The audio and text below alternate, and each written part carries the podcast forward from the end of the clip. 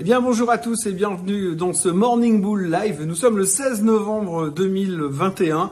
Euh, vous savez, il y a des jours dans le monde de la finance où tout est très calme. C'est trop calme. Des fois, c'est trop calme, on pourrait dire, parce qu'il se passe pas grand chose, parce qu'il y a rien à dire, et parce que finalement, on ouvre les places de bourse pour se dire, ouais, bah, fallait quand même ouvrir. J'aime pas trop beaucoup ça. Bah, hier, c'était un petit peu une journée comme ça. On était entre deux jours euh, très très euh, spécifiques. Euh, on attend des informations, des informations économiques qui vont nous changer la vie probablement pour 12 minutes, quelque chose comme ça. Et puis, euh, en attendant, ben, on fait pas grand-chose. Alors, quand vous arrivez le matin, comme moi qui me lève super tôt, je vois euh, le S&P 500 qui termine inchangé à 0,00000%. Je préfère quand c'est un, peu trop plus moins calme. Et je me dis, ok, ça valait peut-être pas la peine que je me lève. Mais enfin bon, on fait quand même le job et on va quand même un tout petit peu parler de ce qui s'est passé et de ce qui tourne autour de tout ça en ce moment.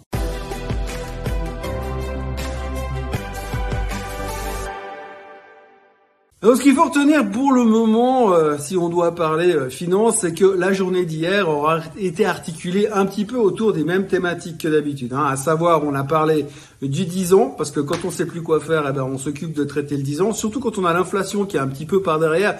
On se dit, oui, bah, si l'inflation elle monte, il va falloir trouver des solutions, donc qu'est-ce qu'on va faire? On va acheter du 10 ans américain.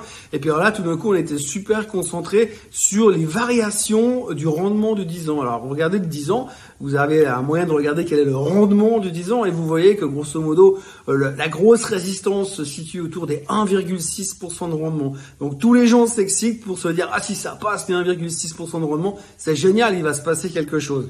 Ok, il va se passer quoi? J'en sais rien. Mais en tous les cas, tout le monde s'excite et puis dit, ah mais 1,6% ou 1,62%, ça change tout. C'est vrai que 0,02%, ça change une vie.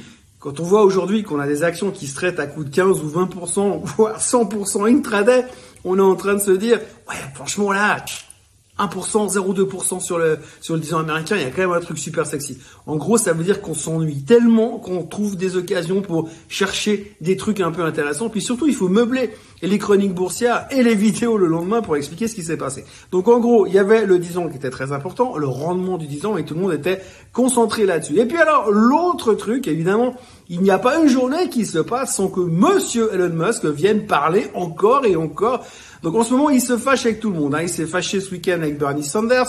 Le titre a perdu euh, dans la foulée 4% euh, au pire moment de la journée parce qu'il a dit du mal de Bernie Sanders. Enfin, d'habitude, tout le monde s'en fout et tout le monde dit du mal de Bernie Sanders. Mais peu importe, Elon Musk, il n'a pas le droit de le faire, ce qui est assez logique. Dans sa position, on peut pas dire du mal des autres. Donc forcément, il s'est fâché avec Bernie Sanders. Après, il s'est fâché avec Michael Burry parce que Michael Burry a dit que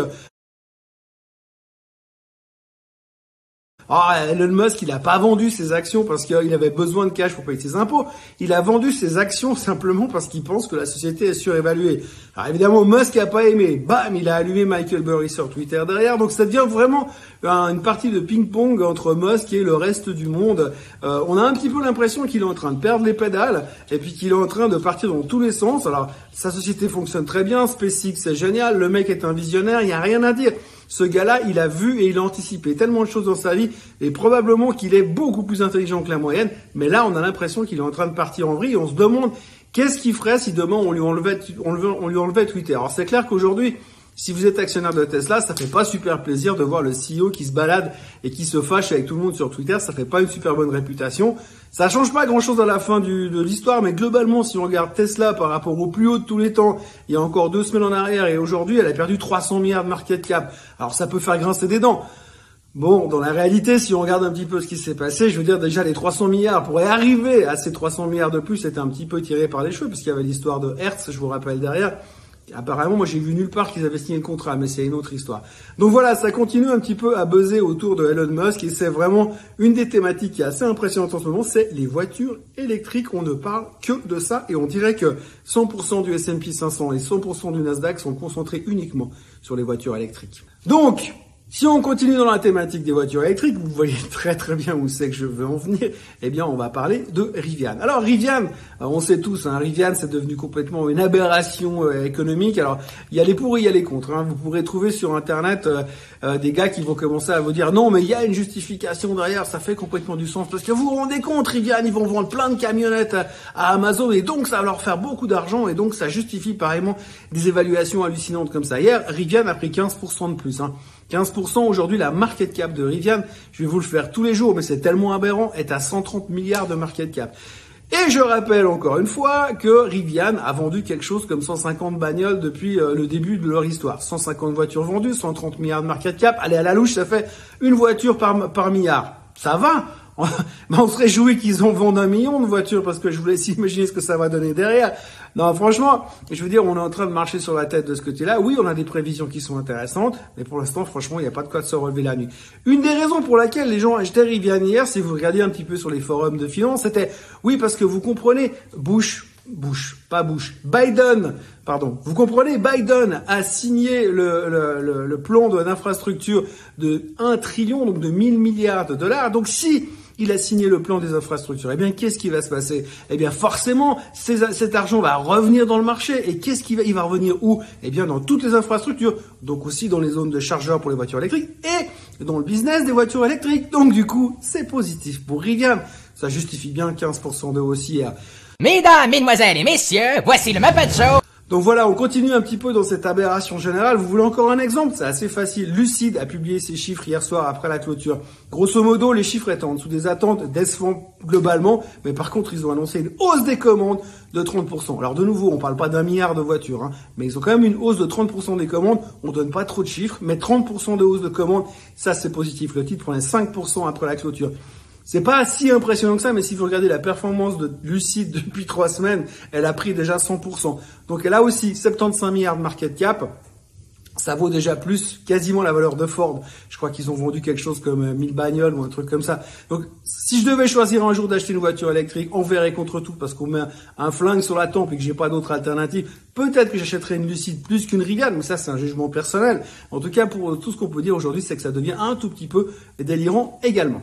Donc si on se pose des questions, les voitures électriques, ça devient juste un petit peu le Muppet Show. Et puis euh, on est un petit peu rentré dans ce mood euh, qu'on on était déjà rentré il y a quelques mois en arrière. Tout ce qui était voiture électrique, c'était génial. Moi j'ai l'impression que si on continue dans ce rythme-là, les voitures électriques, elles vont guérir le cancer, elles guérir les maladies partout dans le monde. Et puis elles vont nous permettre de manger les voitures électriques, de vivre. On pourra vivre dans nos voitures électriques ça sera vachement bien. Donc en tout cas, je me pose pas mal de questions parce que ça me rappelle quelques souvenirs et quelques théories abracadabrantesques, merci monsieur Chirac, que l'on avait vécu à l'époque de l'an 2000 où on nous disait oui, il faut acheter telle boîte parce que c'est génial, dans quelques années ça va être super.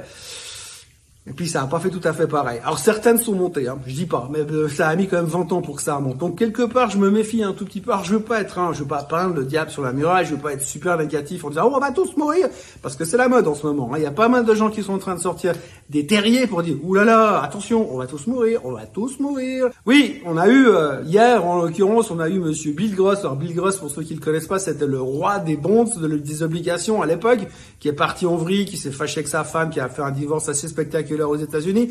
On a Monsieur Mohamed El Arian, qui était l'ancien boss de Monsieur Bill Gross. Les deux sont venus hier parler pour dire que les banques centrales faisaient n'importe quoi, que ça pouvait pas continuer comme ça, que le château de cartes allait finir par se péter la figure. On a déjà eu euh, euh, Grand Tam hier qui est venu nous faire euh, le tableau en disant qu'on allait tous y passer, puis qu'on allait avoir un crash monumental. Et puis on a aussi eu l'UBS qui annonce que les trois prochaines années, eh bien, on va avoir un ralentissement économique, globalement une inflation énorme et puis une croissance ralentie, donc du coup une catastrophe. Et on parle de 40 à 50% de baisse sur les marchés boursiers dans les trois prochaines années. Ça, c'est ce que l'UBS a publié dans les médias français hier.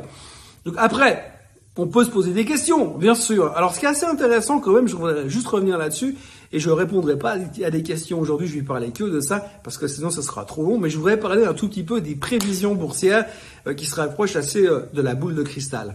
Donc globalement, qu'est-ce qui se passe? Aujourd'hui, dans ce monde merveilleux qui est la finance, eh bien les gens essayent de prévoir, de prédire, oui, un jour le marché ira à 45 000 sur le Dow Jones, oui, un jour le Nasdaq sera à 100 000, oui, un jour Tesla ira à 2000 dollars. Tout le monde fait des prévisions boursières. tout le monde. Alors ce qui est assez intéressant, il y a les gars qui font des prévisions sur les actions, il y a des gars qui font des prévisions sur les indices et sur les marchés en général.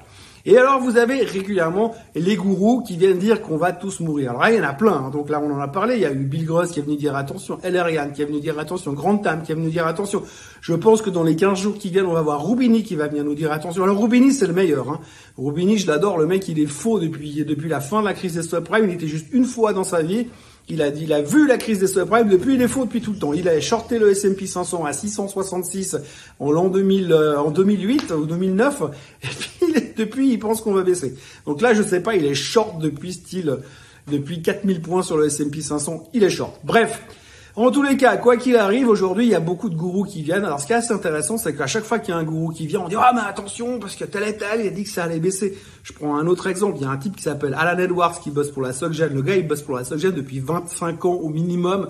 Je sais pas combien il leur a coûté, mais en tout cas très cher en termes de salaire. Et le mec régulièrement vient faire des annonces. Attention, le marché va corriger de 85%. Oui, alors évidemment, on fait pas les choses à moitié, hein, parce que si vous voulez que CNBC vous invite, si vous voulez que le Wall Street Journal fasse un article sur vous, faut pas venir avec une correction de 3%. Il faut venir avec un truc massif. Allez, un truc énorme. Allez, 85%. De toute façon, vous allez vous gourer, personne ne le verra, tout le monde aura oublié dans trois semaines, et vous reviendrez dans une année pour dire, attention, on va baisser de 85%. Alors ce que je veux dire, c'est qu'en fait, ce qui est assez magique dans ce milieu-là, c'est que vous pouvez venir raconter tout et n'importe quoi, mais vraiment tout et n'importe quoi, et tout le monde le prendra comme tel en disant, ouais, T'as vu, machin, il a dit que ça allait baisser. Si vous avez raison, vous êtes en demi-milieu de la finance, c'est terminé. Vous êtes invité partout, vous faites des conférences à 500 000 dollars l'heure de conférence, vous êtes invité à aller manger dans les plus grands restaurants du monde par toutes les banques de la place qui veulent vous engager comme stratège. Et si vous vous gourez, tout le monde aura oublié dans 15 jours. On a une mémoire poisson rouge, c'est pas nouveau. Donc dans 15 jours, les gens ont tout oublié et on pourra passer à autre chose.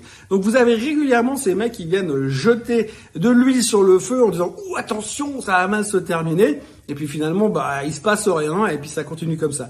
Je me souviens avoir eu une discussion il y a des années en arrière avec un monsieur euh, assez connu qui est connu pour être assez négatif sur les marchés financiers. Et dans la discussion qu'on avait, il me disait, bah, tu vois, Thomas, je pense que là, le marché, il va corriger de 30%. Le S&P 500 était à 1500 à l'époque. Hein.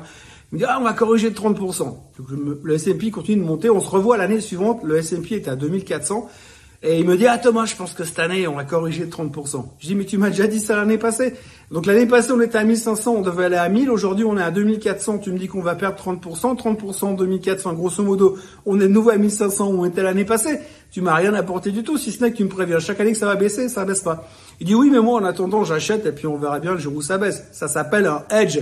Donc en fait, les gars, ils ont des positions à la hausse, mais ils viennent quand même dire ah attention, ça va baisser parce que si jamais un jour ça baisse, ils pourront toujours dire je vous l'avais dit.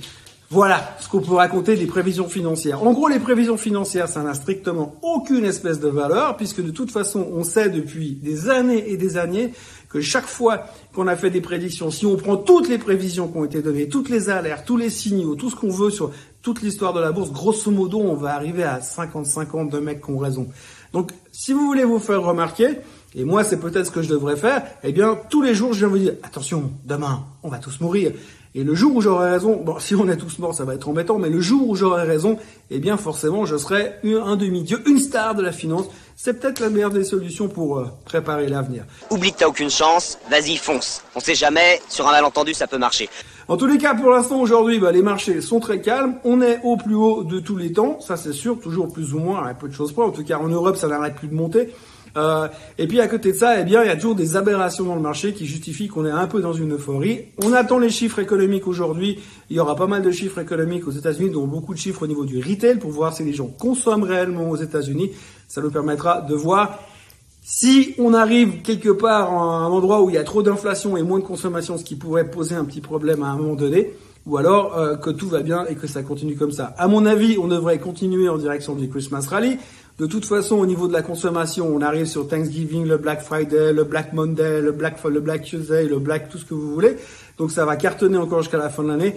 Et puis on se reposera la question peut-être qu'un jour on va tous mourir, mais pas avant 2022. Voilà, euh, je vous souhaite une très bonne journée à tous. N'oubliez pas de liker euh, cette vidéo. N'oubliez pas non plus euh, de vous abonner à la chaîne Suisse Côte Suisse si c'est pas encore déjà fait. Quant à moi, je vous retrouve demain à la même heure, au même endroit.